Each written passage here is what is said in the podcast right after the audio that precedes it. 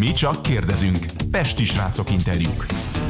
Köszöntöm a nézőket és a tisztelt hallgatókat, én Gulyás Áron vagyok, ez itt a Mi kérdezünk legújabb adása, a vendégem pedig Kisberdek József, biztonságpolitikai szakértő. Nagyon szépen köszönöm, hogy elfogadtad a meghívást. Köszönöm szépen a meghívást. Nagyon sok dologról szeretnék beszélgetni, de az első témaként szeretném, hogyha egy kicsit a, az izraeli-palesztin konfliktusról tárgyalnánk, ugyanis szerdán érkezett a Hamas terror szervezettől egy úgymond egy tűzszüneti javaslat, egy négy és fél hónapos tűzszüneti javaslat, amely azt tartalmazta volna, hogy Izrael teljesen vonja ki a csapatait Gázából. Ezt nem fogadta el természetesen az izraeli elnök. Netanyahu azt mondta, hogy a teljes győzelem Izrael számára elérhető közelségben van, és megújította azt az ígéretét, hogy a palesztin iszlamista mozgalmat teljesen meg fogják semmisíteni. Beszéljünk egy kicsit erről, hogy távolodik a megegyezés lehetősége a két fél között, mert egy kicsit olyan érzésem van, mint amikor az orosz-ukrán háborúban arról beszélnek, hogy oké, okay, tárgyalhatunk, de csak az én feltételeim szerint. Igen, ez körülbelül ilyen, tehát homlok egyenest ellentét van a két nézet között. Nyilván mind a kettőnek megvan az oka, megvannak a motivumai. Jelenleg az izraeli oldalt, ha nézzük, nekik rendkívül fontos az, hogy megbosszulják, a szabad ilyet mondanom, azt, ami történt a múlt év október 20, nem, október 7-én, és, és tulajdonképpen elhatároztak egy olyan célt, hogy Hamas teljes egészében meg kell semmisíteni. Na most én úgy gondolom, hogy ez a valóságban nem oldható meg. Tehát teljes mértékben megsemmisíteni az azt jelenti, hogy nagyon sok embert meg kell ölni.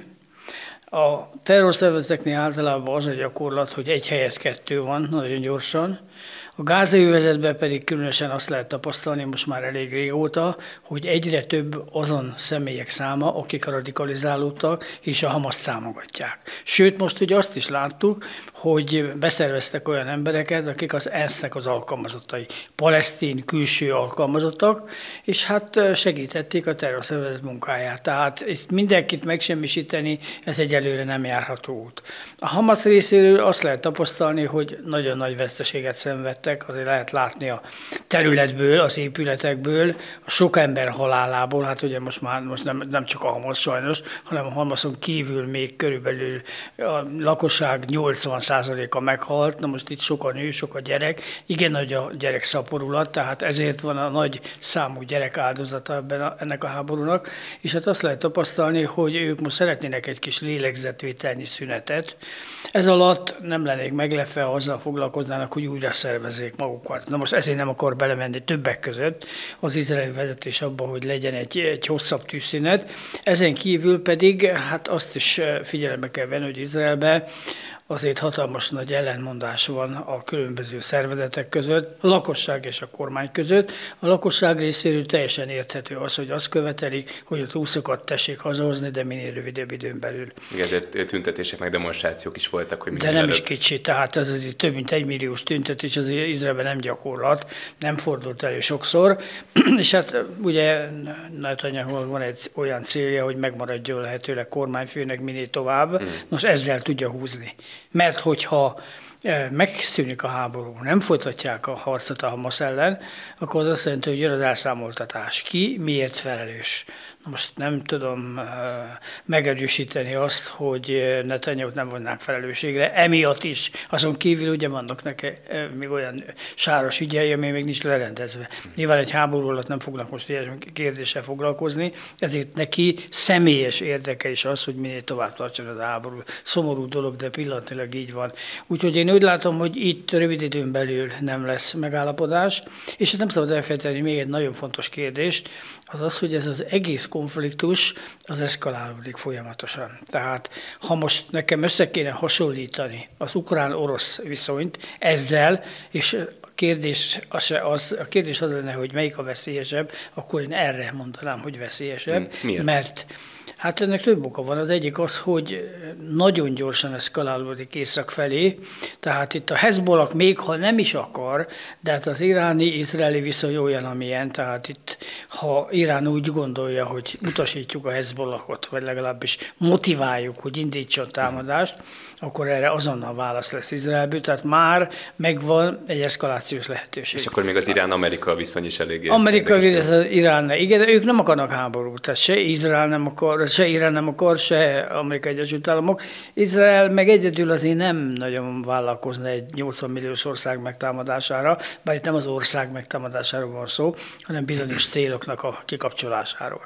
De hát, ha Izraelt nézzük, akkor ott van a, a, a megszállt területek közül ugye a Cisziordán terület. Most a Cisziordán területen is meglehetősen sok összetűzés volt az utóbbi időben, és ahogy történt ez a gázlali események sorozata, ott is egyre több támadást látunk. Látjuk a husziknak, vagy a hutiknak, kinek ugyan tetszik, a támadását.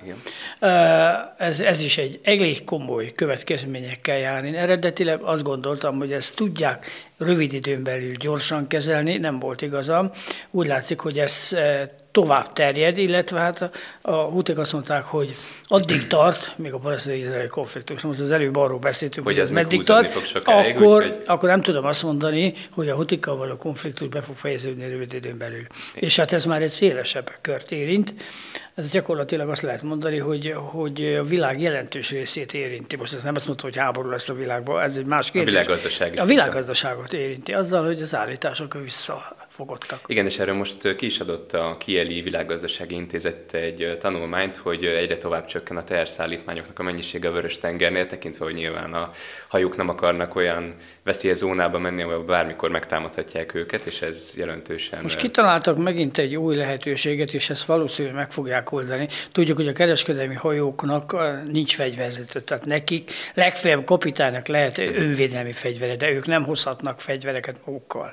Most ezt meg akarják változtatni, és akik itt mennek ezen a kényes útvonalon, valószínű, hogy katonákat fognak telepíteni, uh-huh. fegyveres erőket fognak telepíteni a hajóra, néhányat. Fegyveres Most, erőket, megtámadják őket. Mely, mely melyik hadsereg? Hát aki jelentkezik, hát ebbe a koalícióba, ja, akik magán. ott részt vesznek, igen, uh-huh. igen. Hát ott már 20 ország van, tehát azért csak tudnak adni néhány embert. Uh-huh. Hát ezen kívül még ott vannak a magánfegyveres erők. Uh-huh. Tehát azok közül is lehet választani. A lényeg az, hogy, hogy fegyvert visznek a hajókra, és hogyha a hutik támadják őket, akkor nyilván válaszolni fognak rá. Meg ugye ott van az amerikai, meg ha jól tudom, az angol flottának is pár hajója. Akiket... Most már több, több országnak ott van a flottája, és, de jó, hát az elég nagy terület, tehát azt azért sajnos nehéz lefogni. Maga a Vörös-tenger is olyan, hogy nem olyan könnyű őket védeni, de ott van az indiai óceán ott van, ott van az öböl, a jemeni öböl, ahol azért már bőségesen van hely, meg tudják kerülni a területeket, tehát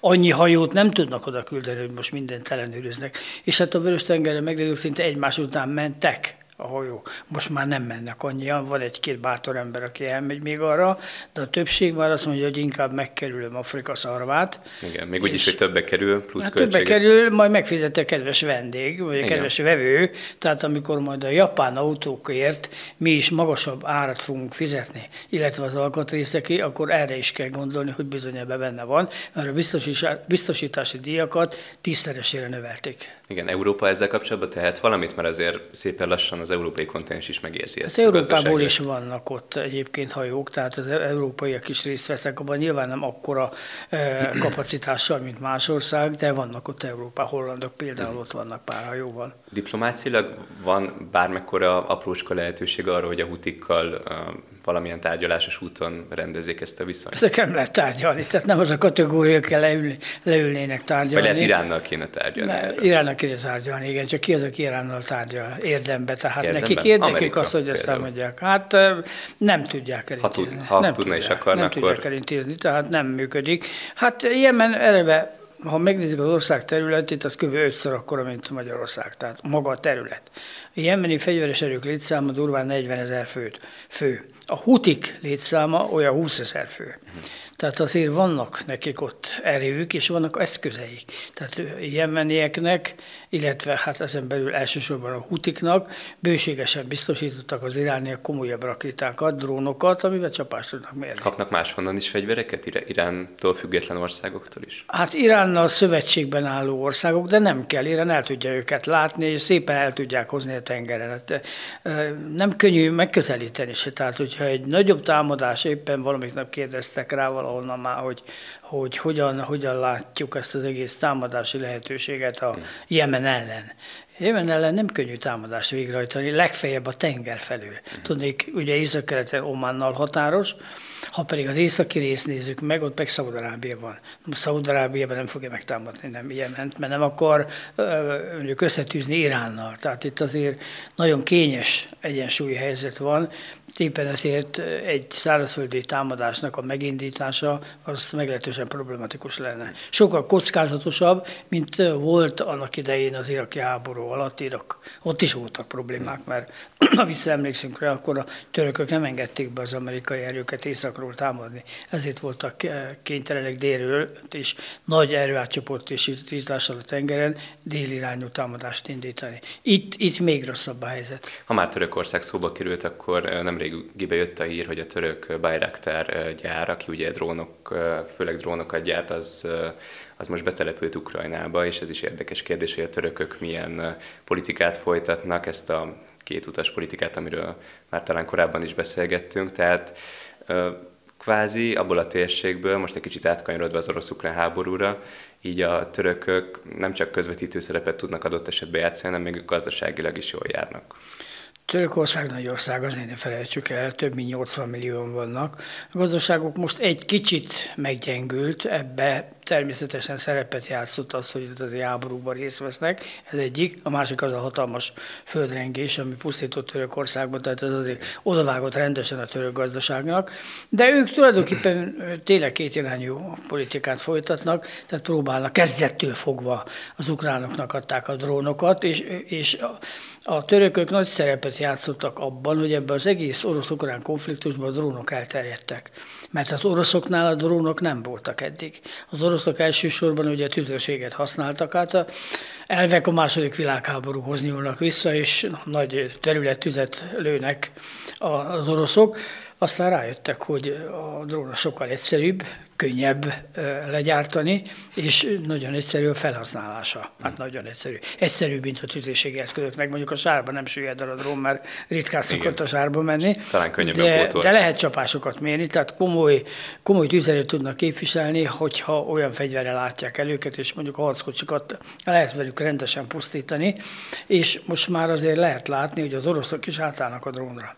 Most az ukránoknál pedig, amivel a törökök közé ellátták őket elég tisztességesen még a háború elején, rájöttek, hogy ezeket érdemes használni. Most mit lehet ilyenkor csinálni? Gyárat létrehozni, mint ahogy például a irániak létrehoznak gyárat Oroszországban. Tehát én azt szoktam mondani, hogy ez a háború átalakul a drónok háborújává. Uh-huh és ezt a drónt, drón technikát folyamatosan fejlesztik, és jól fel lehet őket használni. Igen, trónok... És nem függ az időjárástól, úgy, mint mondjuk egy harckocsi, vagy egy páncélozott szállító harcjármű. Trónok harca helyett a drónok harca lesz. Ez így van, most így van. Trónok harca helyett drónok harca. Igen, de viccet félretéve, mert ez azért ez annyira nem vicces téma sajnos. Egyáltalán. Egy kicsit még szeretném, hogy beszélnénk arról, hogy mi a helyzet most az ukrán vezérkar, illetve az ukrán politikai felsővezetés között, mert Hát már nagyjából hetek óta arról beszélnek, hogy, sőt már korábban is arról, arról volt szó, hogy Zelenszkinek milyen problémái vannak Zsaluzsnyjal, remélem jól ejtem a nevét, a, a katonai főparancsnokkal, és akkor megjelentek ilyen dezinformációs hírek, hogy akkor már le is váltotta Zelenszky a hadsereg éréről, ez a mai napig nem történt meg, de ami valószínűleg tud, tudható az az, hogy feszült a viszony az ukrán vezérkör és a politikai felsővezetés között. Ez milyen hatással lehet a háború menetére. Sajnos komoly hatással van, és komoly, komoly a feszültség, tehát ez egy nem, nem, nem pozitív dolog, mert hogyha háború van, és egy politikai vezetés, meg egy katonai vezetés között feszültség van, az nem biztos, hogy egy egészséges folyamat. Na most ugye az egész mögött az van, hogy az Zelenszkének más az elképzelése, mint a hadsereg főparancsnokának.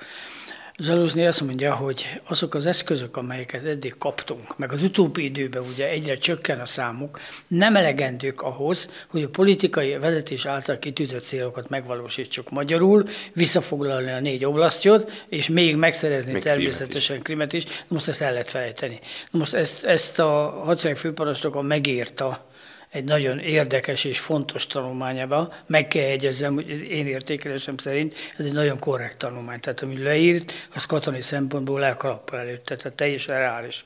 De nem egyezik a politikai vezetés nézetével. Ugye a, a, a főparancsnoknak, illetve hát mert ő a parancsnok, ugye a államfő, az az elgondolása, hogy csak előre, és minden szép, meg minden jó, és mindent meg fogunk valósítani, amit lehet. A hadsereg főparancsnok meg azt mondta, hogy azért ez nem így működik, tehát ez nem fog ezzel az erővel menni. Ő kérte azt, hogy legalább 500 ezer emberre lenne még szükség, meg mellé honnan? technikára. Hát ez az, ez az, hogy honnan. Lehet, azért változtatják meg most a törvényeket, ugye látjuk azt, hogy lecsökkentették a, a szolgált időt, az a behívandók számát, e, illetve hát e, új törvényeket fogadnak el a, a védelem területén. Hát honnan nagyon akarnak, az elő tudnak kaparni embereket. Nem könnyű, mert azért nem nagy az affinitás azért, hogy menjenek az emberek a frontra, pláne egy a 20-30 éves korosztály, mert mondjuk érthető módon ennek a korosztálynak nem az az álma, hogy meghalljon. Már pedig itt elég nagy az esély, hogy vagy meghal, vagy olyan maradandó sérülés szerez, ami egész életébe, ha megmarad, hmm. akkor, akkor végül is végig kíséri. Tehát itt, itt mindenképpen súlyos humán erőforrás hiányosságok vannak, állami vezetés nem akarja ezt nagyon bevallani, ezért próbálják különböző lehetőségekkel pótolni, ugye ha jöjjenek haza, akik elmentek külföldre, hát ezt el lehet felejteni az az ukrán, aki elment külföldre, Ezt van szakmája, beilleszkedő, köszöni szépen, nagyon jó, eszében nincs, hogy hazamenni, meghalni, tehát uh-huh. ezt el lehet felejteni, és hát lehet látni hogy ezeket az erőszakos toborzásokat, lehet látni azt, hogy olyan embereket, akiket eddig katonai szolgálatra alkalmatlanak minősítettek, most visszaminősítik, hát hogy egy keze hiányzik, az nem nagy probléma, tehát e, tulajdonképpen látszik, hogy nagyon nagy gondok vannak. Ebben nincs igaz a, a hadsereg főparancsnokának, de hát oroszoknál is vannak problémák az emberekkel. Nem azért, mert nincs elég ember, nekik van tartalékban legalább két millió ember, csak ők nem az oroszokat akarják felhasználni. Tehát ezért van, hogy például a migránsoknak azt mondják, hogy kaptok pénzt, kaptok állampolgárságot, és attól kezdve e, itt lesztek Oroszországba. Egy feltétel, menjetek a frontra. Tehát oroszoknál is vannak ilyen, ilyen gondok, de ez politika. Tehát ők nem akarják azt, hogy oroszok halljanak meg, és utána ennek a híre mert ez ugye nyilván elterjed, terjedjen el Oroszország szerte. Igen, pláne a, a oroszországi választások előtt nem sokkor, ugye? Mert a márciusban lesz ugye márciusban az, az lesz az választás. választás, igen. Hát nem kétséges ennek a vége, tehát mondjuk senki nem tételezi fel, hogy az ellenzék fog győzni Oroszországba, és nem Putyinnak hívják a következő orosz elnököt, ez azt hiszem senki számára nem kétséges, de azért valamit adnak a formára is, tehát azért Putyin ilyes, ilyesmire is ügyel. Mhm. Viszont belengedték azt, hogy olvastam pár nyugati labba, hogy esetleg visszakanyarodva az ukrán problémára, hogy hát Zsaluzsnyi akár még akár pártot is alapíthat, és akkor majd esetleg megteszik őt következő elnöknek. Erre van reális esély? Volt már rá példa, tehát gyakorlat, hogyha, hogyha valaki átáll a másik oldalra, és, és szimpatizálnak vele az emberek, akkor, akkor lehet nyilván politikus. Levet közé a volt múltját, és átmegy politikusnak, több országban előfordult. Na most az az igazság, hogy Zelenszky annyira nem népszerű, Orosz, uh, Ukrajnában. Nyugaton hmm. szeretik, tehát nyugaton hmm. megbíznak benne. Uh, Ukrajnában nem feltétlen, mert azért uh, hát jó pár dolog miért hibáztatják. Hmm. Viszont Zsaluznit szeretik. Szeretik a hadseregbe, szeretik a polgári életbe, tehát megvan az esélye annak, ha leváltaná az elnök, akkor esetleg azt mondaná, hogy ő átmegy politikai ellenzékbe, bár pillanatnyilag Ukrajnában nincs ellenzék. Igen. De ellenzéki pártok be vannak tiltva. Karanténvlog. Heti szemle a baloldal legnagyobb furkóságairól. Sziasztok, Szabó Gergő vagyok, ez pedig itt a karanténvlog Dezse Balázsa, Szalai Szilárda. Mindig szoktam húzni az időt az elején, de most nem szeretném, mert annyi témánk van, és van köztük sikamlós is.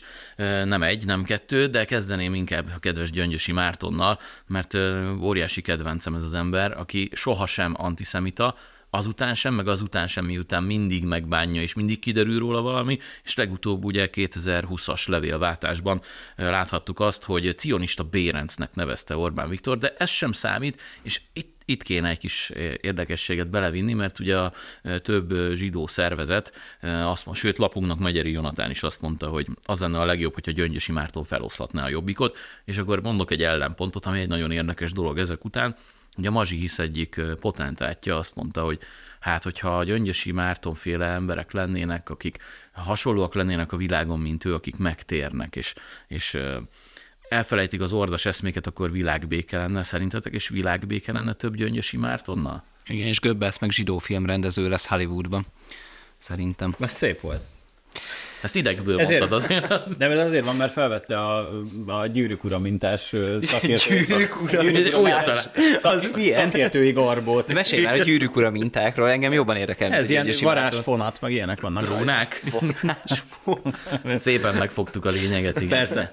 Jó, de most a gyöngyösét ezt mennyire lehet komolyan venni? Hát figyelj, ha komolyan veszik a héderelő széderestes barátunkat. De biztos, hogy komolyan veszik.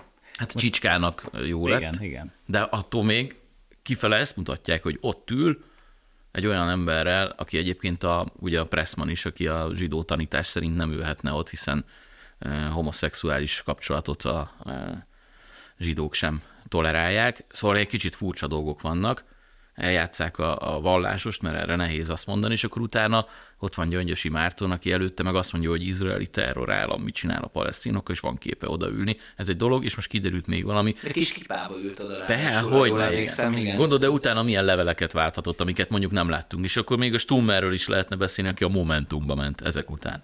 Egyébként egy, egy, egy nagyon rövid, és szerintem tök közérthető ilyen, ilyen analógiára gondolok most, hogy így Gyöngyösi kapcsán, hogy mi ez az egész, meg mit művel, meg mit próbál bemesélni a világnak, ami egyébként nyilvánvalóan nem igaz és ezt biztos nagyon sokan fogják érteni. Ez olyan, mint amikor egy alkoholista száraz novembert próbál tartani, mert most éppen az az aktuális divat hullám, és most neki azt kell követnie, nyilván egy ilyen, egy ilyen második kerületi kézműves sörözős arc, aki kirakja az ukrán zászlót, elhatározza, hogy akkor tartsuk meg, a, tartsuk meg a száraz novembert, és minden alkalommal, amikor megy hazafele, akkor ilyen remegő görcsöket kap a sörcsapok láttán.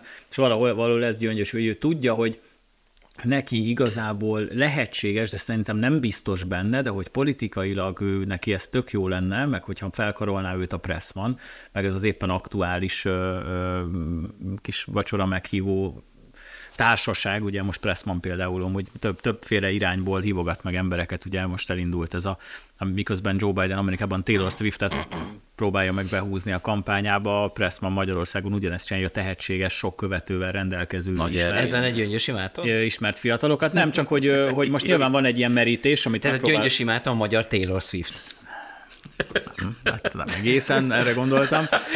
Lényeget. De hogy nyilván most a Pressmanék próbálnak meríteni, meg szövetségeseket gyűjteni, stb. És nyilván ebből nem akart kimaradni a, a gyöngyös sem, mert tudja, hogy egyébként a politika minden más területén ő lenullázta magát teljesen, mint a hitelességet, meg úgy, úgy mindent illetően és ezért még az utolsó próbálkozásai azok erre, hogy ő valahogy releváns legyen, és akkor magára erőltet egy ilyen szerepet. Egy az ilyen, igazi konzervatív. Az igazi, kon, igen, az, az, az ilyen önmagával, önmagával leül beszélgetni egy ködös hajnalon, és megbeszéljük, igen, hibáztunk, de mostantól jó emberek leszünk. Több Tehát nyilvánvalóan ez nem megy, mert úgy alapvetően azt azért az emberek úgy nem annyira változnak.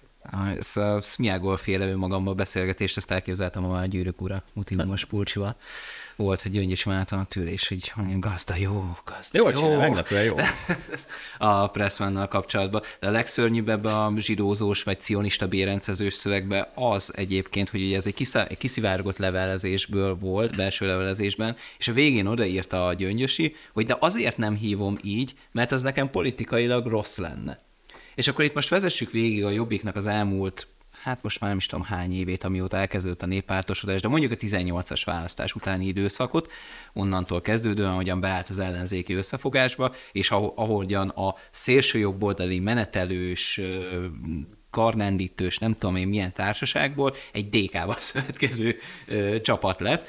Ugyanazokkal, majdnem ugyanazokkal a karlendítős fiúkkal. Majdnem ugyanazokkal a fiúkkal, akik mindegy szálig állítólag megváltoztak. De itt ebbe az üzenetbe Gyöngyösi valójában leírja azt, hogy mi történt, nem csak, és igazából szerintem ez egy analógia nem csak erre az esetre, hanem erre az egész összefogásra, hogy az hogy néz ki. Valójában ugyanúgy gyűlöli a jobbik most is a, a, a valószínűleg a baloldaliakat is, a jobboldaliakat is, mindenki mást is, a zsidókat, a cigányokat, bárkit ugyanúgy gyűlöl valószínűleg a jobbiknak egy jelentős része, például a, a Dunaparti cipőbe köpő fiúk, a tetűhintázó, vagy hogy is mondta, Budapestező. a másik Budapestező arcok, a karlendítve azt hiszem talán valamelyik dél-lengyelországi településben menetelő jobbikos fiúk. Tehát ugye ez, ezek az arcok valószínűleg ugyanúgy gondolják most is a dolgokat, csak politikailag éppen nem ez volt a kifizetődő, mert 2014-ben, 2018-ban 18-ban már talán nem, mert az már ugye a néppártosodás megkezdődött, de 14-ben kiderült, hogy e- ebbe a szélső jobboldali buliba van egy üvegplafon, amit nem tudnak áttörni. Hm. Akkor, akkor mi lehet? Elkezdünk úgy csinálni, mintha mi soha nem is lettünk volna rasszisták, meg kirekesztő. Új múlt Kft. Az új, az új múlt Kft-re befizettek egy, egy pro licenszes előfizetésre, és akkor szépen elkezdték megcsinálni az újat. És ezt ez az egyetlen egy üzenet gyöngyösi részéről, ez az egésznek az analógiája, az pedig, hogy Stummer ezen röhögött, és, és nem tudom, gondolom röhögött egy jót, mert ugye azt hiszem neki küldte ezt a, ezt a levelet, most meg ott ül a Momentumban. De pontos Stummer ugye, ez, tehát ne, maga ez az egész. Ne, neoliberális demokratát játszani Donát Annáéka, hát ez a, ez a legszebb. Hát ugye a Stummer alelnök volt, ne felejtsük el. Most nem, nem, nem akarom lebecsülni ezeket a pszichológiai elemzéseket, amikkel itt megpróbáljuk megmagyarázni ezt a jelenséget, de amúgy a valóság azért sokkal egyszerűbb.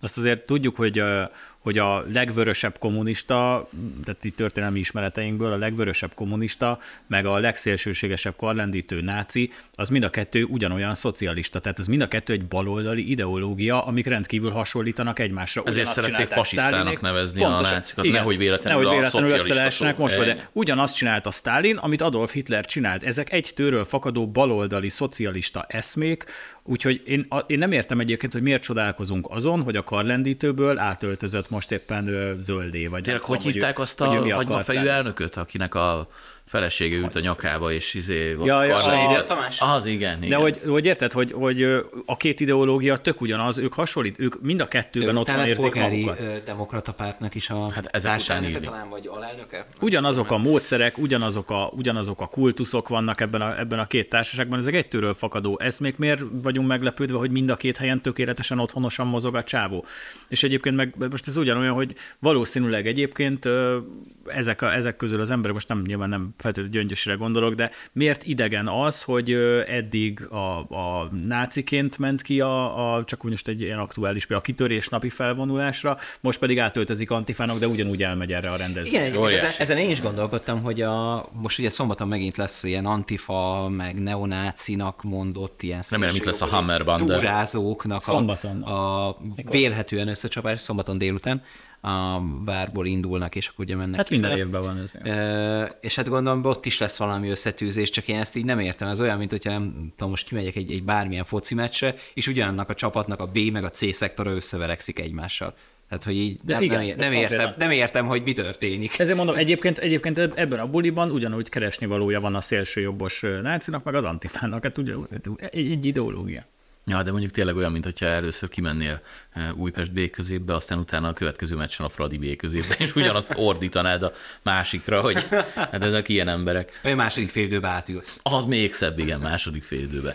De lehetne ezekről sokat beszélni, mert eh, és talán pont majd kifut a műsor arra, hogy miért nem érdemes a bal oldalban minimálisan se bízni, de ugye pénteken vettük fel ezt a műsort, bár később fog kikerülni, tehát mi még nagyon sokat nem tudunk erről a Putyin interjúról, amit Tucker Carlson készített vele, mert ezt a rövid két órát reggel még nem tudtuk teljesen megnézni, sokat. de né- néhány dolgot már tudunk róla, és azért csak röviden beszéljünk arról, hogy mit gondoltok ti erről az interjúról, és akkor van egy-két szegmense, ami, ami már úgy kiderült, hogy például az már biztos, hogy, a, hogy Ukrajnát vagy Ukrajnának egy részét, tehát Kárpátalját nem ajánlották föl a magyaroknak. Hazugság, ugye foly- folyamatosan, folyamatosan megy, ugye, és látjuk, hogy az orosz történelemről mesél sokat Vladimir Putyin, gondolom azért, hogy ugye levezesse a saját indokait, hogy itt mi miért történik. Hát jó, 30-40 perc de, volt olyan történelmi levezetést tolt, hogy érthetően. Igen, ezt én még nem láttam.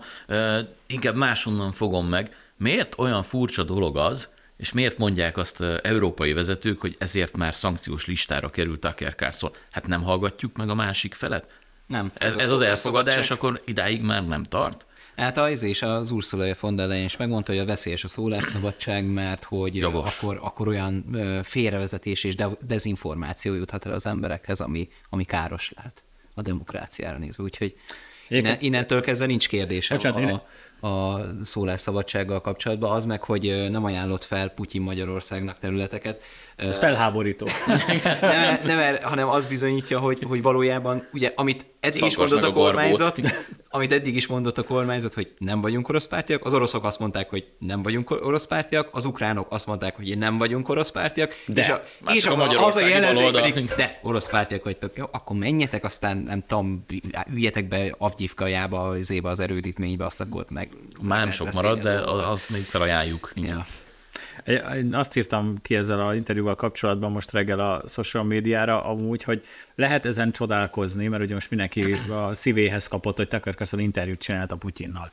Egyébként nem csak ő, tegyük hozzá, hogy itt az elmúlt években többen csináltak nagy interjút Vladimir Putyinnal, csak egyébként akkor még ugye egyrészt nem volt háború, még ugye a Putyin nem utálta ennyire a, a világ. Csak egy kicsit. Csak egy kicsit, igen, alapvetően. És tegyük hozzá, hogy, hogy ennyi embert annak idején, azt nem is tudom, ki volt, volt egy, egy riporter, egy amerikai riporter, aki több részes, nagy interjú sorozatot készített amúgy vele. Most tényleg nem jut a neve, de én azt láttam. Ez évekkel ezelőtt volt, ami amúgy egy tök jó és nagyon alapos, benne van a Putyinnak az életútjáról, nagyon sok mindenről, meg egyébként dokumentumfilm is készült Putyinról, ez akkoriban nem érdekelt ugyan sok embert, akit ugye a politika foglalkoztatott, alapvetően az megnézte, tetszett, nem tetszett, tök mindegy. De az, hogy most ez ekkorát szól, ez az interjú, és, erre, és ezt írtam ki a közösségi médiában, hogy hogy ez több száz millió embert leköt, és érdekel, és mindenki hetek óta azt várja, hogy végre megnézhesse a Tucker Carlson Vladimir Putyin interjút, és talán egyébként, ha szerintem a mostani történelmünk egyik leghíresebb és legfontosabb interjúja lett, azt egész egyszerűen a, a liberális vók média érte el, meg azok a liberális brüsszeli politikusok, meg demokrata Biden közeli politikusok érték el, akik Putyinból gyakorlatilag ördögöt csináltak, akik megteremtették a gyűlölködésükkel azt a, azt a politikai vákumot, ami ezt az egész interjút érdekessé tette. Hogyha végig a háború kitörése kezdete óta lett volna a nyugati hatalmak, most nyugodtan nevezhetjük így, akár az USA és Putyin között, akár az Európai Unió vezetése és Vladimir Putyin között lett volna egy folyamatos párbeszéd, és, és tudtuk volna, hogy egyébként ki mit gondol erről, meg Putyin mit mond, és mit gondol erről, akkor ez az interjú, most nem azt mondom, hogy senkit nem érdekelne, de idézőjebe nem szólt volna ekkorát, egy sokkal kisebb dolog lett volna, sőt, lehet, hogy Tucker Carlson meg sem csinálta volna ezt az interjút, hogyha Putyin hallat, hallathatja a hangját a nyugati médiában. Az, hogy ez az interjú ennyire fontos lett, és az, hogy Tucker Carlson egyáltalán oda ment és megcsinálta, azt Ursula von der Leyennek, Verhofstadtnak, Joe Bidennek, meg az egész amerikai, nyugati, európai vók, szivárványos elitnek köszönhetjük, akik érdekessé tették ezt az interjút egyébként, és még egy rövid gondolat, az, hogy Tucker Carlson megcsinálhatta ezt az interjút, az is az ő hibájuk, mert a woke liberális cancel culture volt az, aki Tucker Carlson-t kirúgta, kirúgatta a Fox News-tól, és ezáltal Tucker Carlsonnak lehetősége lett arra, hogy szerződések nélkül, média felügyelet nélkül a saját útját kezdje járni a Twitteren, most már X-en, ennek a felületén, tehát igazából, hogyha nem engedik el Tucker Carlson kezét és nem rúgják ki, akkor, meme, akkor mondhatták volna azt, hogy nem engedjük meg ezt az interjút, mert nemzetbiztonsági kockázat. Tehát arról is ők tehetnek, hogy ez a lehetőség megvolt. Bocsánat, csak egyetlen közbevetés, hogy ehhez csak egyetlen apróság utána te jössz, Szilárd, hogy, és azért is ők a hibásak, hogy ugye nagyot fog szólni, hogy már előtte elkezdik megmagyarázni, hogy ez Én miről fog szólni ez az interjú, és mi lesz benne, és egyébként mekkora kamu lesz, és hogyan vezetik majd félre. Tehát ezzel még nagyobb kedvet csinálnak az embereknek, és nem kell putyinistának lenni ahhoz, hogy te érdeklődjél és megnézd, és utána kivonjál még de, belőle valamit. Ez, ez Tehát, hogy ez, ez, hogy előre, ha te megnézed már, akkor putyinista vagy. Igen, Igen ez, ez a szomorúzás. Annak, amit te mondasz, annak a másik fele pedig az, hogy, hogy a legtöbb tartalomszolgáltató felület, ugye különböző social media felületek és tartalomszolgáltató felületek ugye amerikai cégek tulajdonában vannak, ezeken soha nem jelenhetett volna Pontosan. meg az interjú. Ezt, ehhez egy Elon Musk is kellett. Tehát ez kellett egy Elon Musk is, meg, a, meg az X-nek az új médiapolitikája. Azért azt láthatjuk, hogy például egy YouTube-on ennek a tizedéért egy végleges Kíváncsi vagyok, hogy onnan törlik. kaptál volna, és valószínűleg kapni, nem föl a YouTube oldalán, és azt még nem, még azt nem néztem meg. Csak az láttam a, a, a az interjút. Na mindegy, nem is ez a lényeg, de a Facebookon is nyilván nagyon nehezen lehetne ezt, ezt eljutatni. A másik fele pedig, amit te mondasz, hogy, hogy de sajnos az már putyinistának számít, aki, aki egy ilyet megnéz. És az a szörnyű ebben, hogy tényleg ezt az Orwelliánus világot idézi fel, hogy vannak ezek a ezek a állandóan háborúban álló, de valójában igazán fegyveres konfliktusban mégsem folyó ilyen proxy háborúkon keresztül egymással szemben álló szuperhatalmak, amikkel nem lehet érintkezni az egyszerű állampolgároknak, mert, mert a saját ö, ö, hatalmi struktúra által üzemeltetett igazságminisztériumból megkapott ö, sajtón keresztül lehet, ahol az új múltat szépen gondosan legyártják, a régi számokat megsemmisítik, átírják a, a, a akár a már megjelent cikkeket is új tartalommal, ahhoz, hogy a, hogy a soha nem is volt régi ellenségeket, és a mindig is volt most új barátokat a megfelelő színben lehessen feltüntetni. Ugye Tucker Carlsonnak is ez, ez lett a végzete annak idején a Fox News-nál. Ami nem is lett a végzete. Ez az új, hát úgy a végzete, hogy a, a munkaviszonyának a végzete, igen, na, így értem és hogy, hogy e, egy ilyen véleménybuborékba zárják az embereket, pontosan ez, ez, ez az, amiből még most van annyi immunrendszer a társadalomnak, meg, a, meg az közérdeklődésnek, hogy ebből még akarnak kitörni emberek. A probléma az, hogy, hogyha ez egy, ez egy hosszabb távú és egyre szűkülő keretek között tud működni, amihez a tartalomszolgáltatók nagyon erősen asszisztálnak is, YouTube, Facebook, Google, stb., akkor ez egy sokkal nehezebb történet lesz. De hát ha, nem, ha nincsenek olyan független platformok, vagy olyan szólásszabadságot elősegítő platformok, amik Gyorsan a függetlent kiavítottad. Akkor, Hát nyilván ugye az, hogy független, az, azt nem lehet mondani, hiszen annak is van egy tulajdonosa, nyilván az X is Elon Musknak a kénye kedvétől függ. Ha jövő, Tehát független. Ha jövő héten kitalálja, hogy ő demokrata elnök akar lenni, akkor demokrata tartalmakat fog nyomni nyilván az X is, tehát nincsenek nekem illúzióim az x szemben. Annyi, hogy most éppen ott vannak a legszabadabb szólásszabadsági jogok megengedve. A lényeg tehát az, hogy, hogy annyira szűkülnek be ezek a véleménybuborékok, hogy mint amikor a háborús időkben érthető, hogy valamilyen szinten a, a sajtó világ az bezárult. Tehát mondjuk második világháborúban érthető volt az, hogy a, hogy a Timesnak nem jelent meg Berlinben napszáma, mert hát nyilván nem. De, de most elvileg ezek az országok, az Egyesült Államok, vagy, vagy az Európai Unió tagállamai elvileg papíron nem állnak hadban Ukrajnával.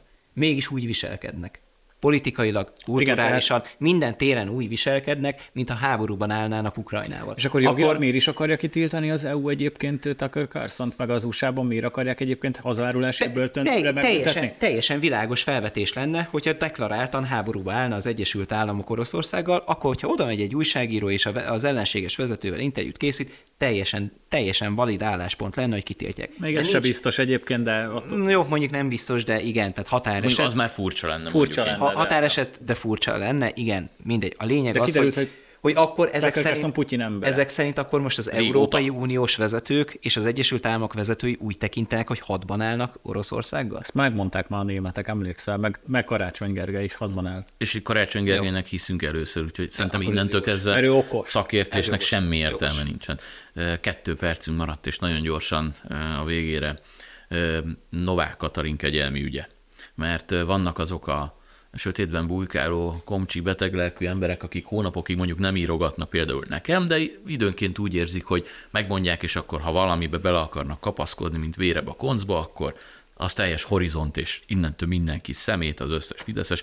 A lényeg a lényeg, szerintem sokat beszéltek már erről. Én csak annyit szeretnék mondani, hogy jó lenne tudnunk, hogy mi van a háttérben, nagyon jó lenne, mert valóban én is furcsának tartom az ügyet, de azt meg felháborítónak tartom, hogy egy DK mindent összemosva, én csináltam egy kis csokrot ebből, hogy hogyan szólalnak meg napokig a közösségi oldalaikon, semmi más nem volt, csak az, hogy a pedofil Fidesz, és a simogató, és már a gyerekeink, és a többi. Tehát, hogy azok az emberek, akik valójában korábban tényleg pedofilt simogattak a baloldal, az annyira furcsa nekem, hogy hirtelen mennyire fontos nekik a gyerekek sorsa.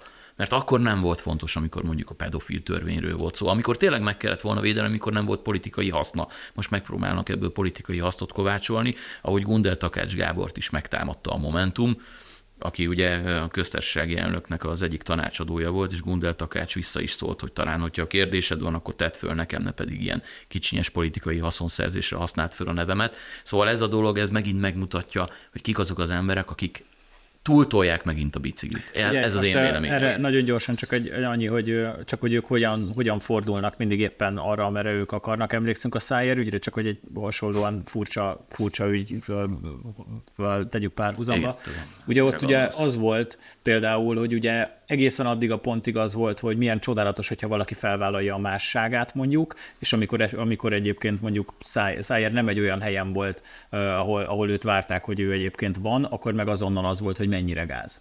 És, hogy és, és, mind, minden, és hogy nyilván mindenki ezt sem, meg nincs két Fidesz. Igen. Mondjuk itt a konkrét döntésnél úgy tudom, hogy egyébként nem ebben az ügyben miatt kapott kegyelmet, hanem, hanem egy másik ügy miatt, de mindegy, tehát hogy valójában nem a pedofil jelleg bűncselekmény miatt, ha jól olvastam a... a Erről nem nekem. Ezért, ezért lenne, igen, igen. Tehát, hogy ez, ez mondjuk egy eljárási különbség, és akkor itt ebből látszik megint, hogy, hogy össze vannak mosva a dolgok. Nyilván itt van, van, volt egy joghézag, ami még hogyha nem is emiatt mentették fel, nem is a, a pedofil jellegű bűncselekmény miatt mentették fel, hanem egy más miatt, Hiába van eljárásbeli különbség, valóban egy olyan ember került szabadlábra, akinek nem feltétlenül biztos, hogy ez, szabad lenne.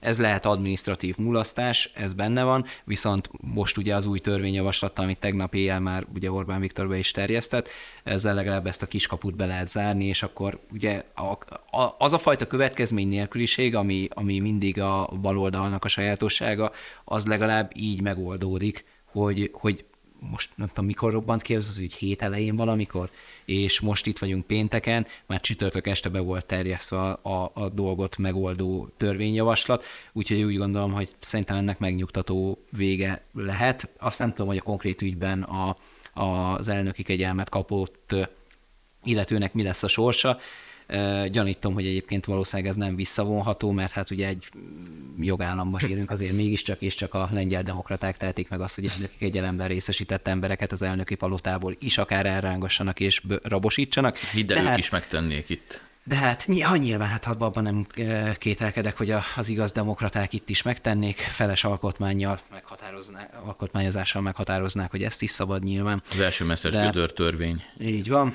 úgyhogy én szerintem minden olyan törvényt támogatni kell, ami a pedofiliának az üldözését, büntetését és a kegyelemnek a szűkítését lehetővé teszi, és a, az ilyen administratív hibákkal szembe pedig, pedig fel kell lépni. Ők pedig beszélgessenek Pulai Andrással a témáról, mert tudjuk, hogy neki egészen más a pedofilokról, pedofilokról a véleménye, akiket sajnálni kell, vagy esetleg Kőszeg Ferenc és a többi kisbarát. Mi pedig már elköszönünk jövő héten, ismét találkozunk, nézzétek továbbra is a PSTV-t és a karanténvlogot. Sziasztok!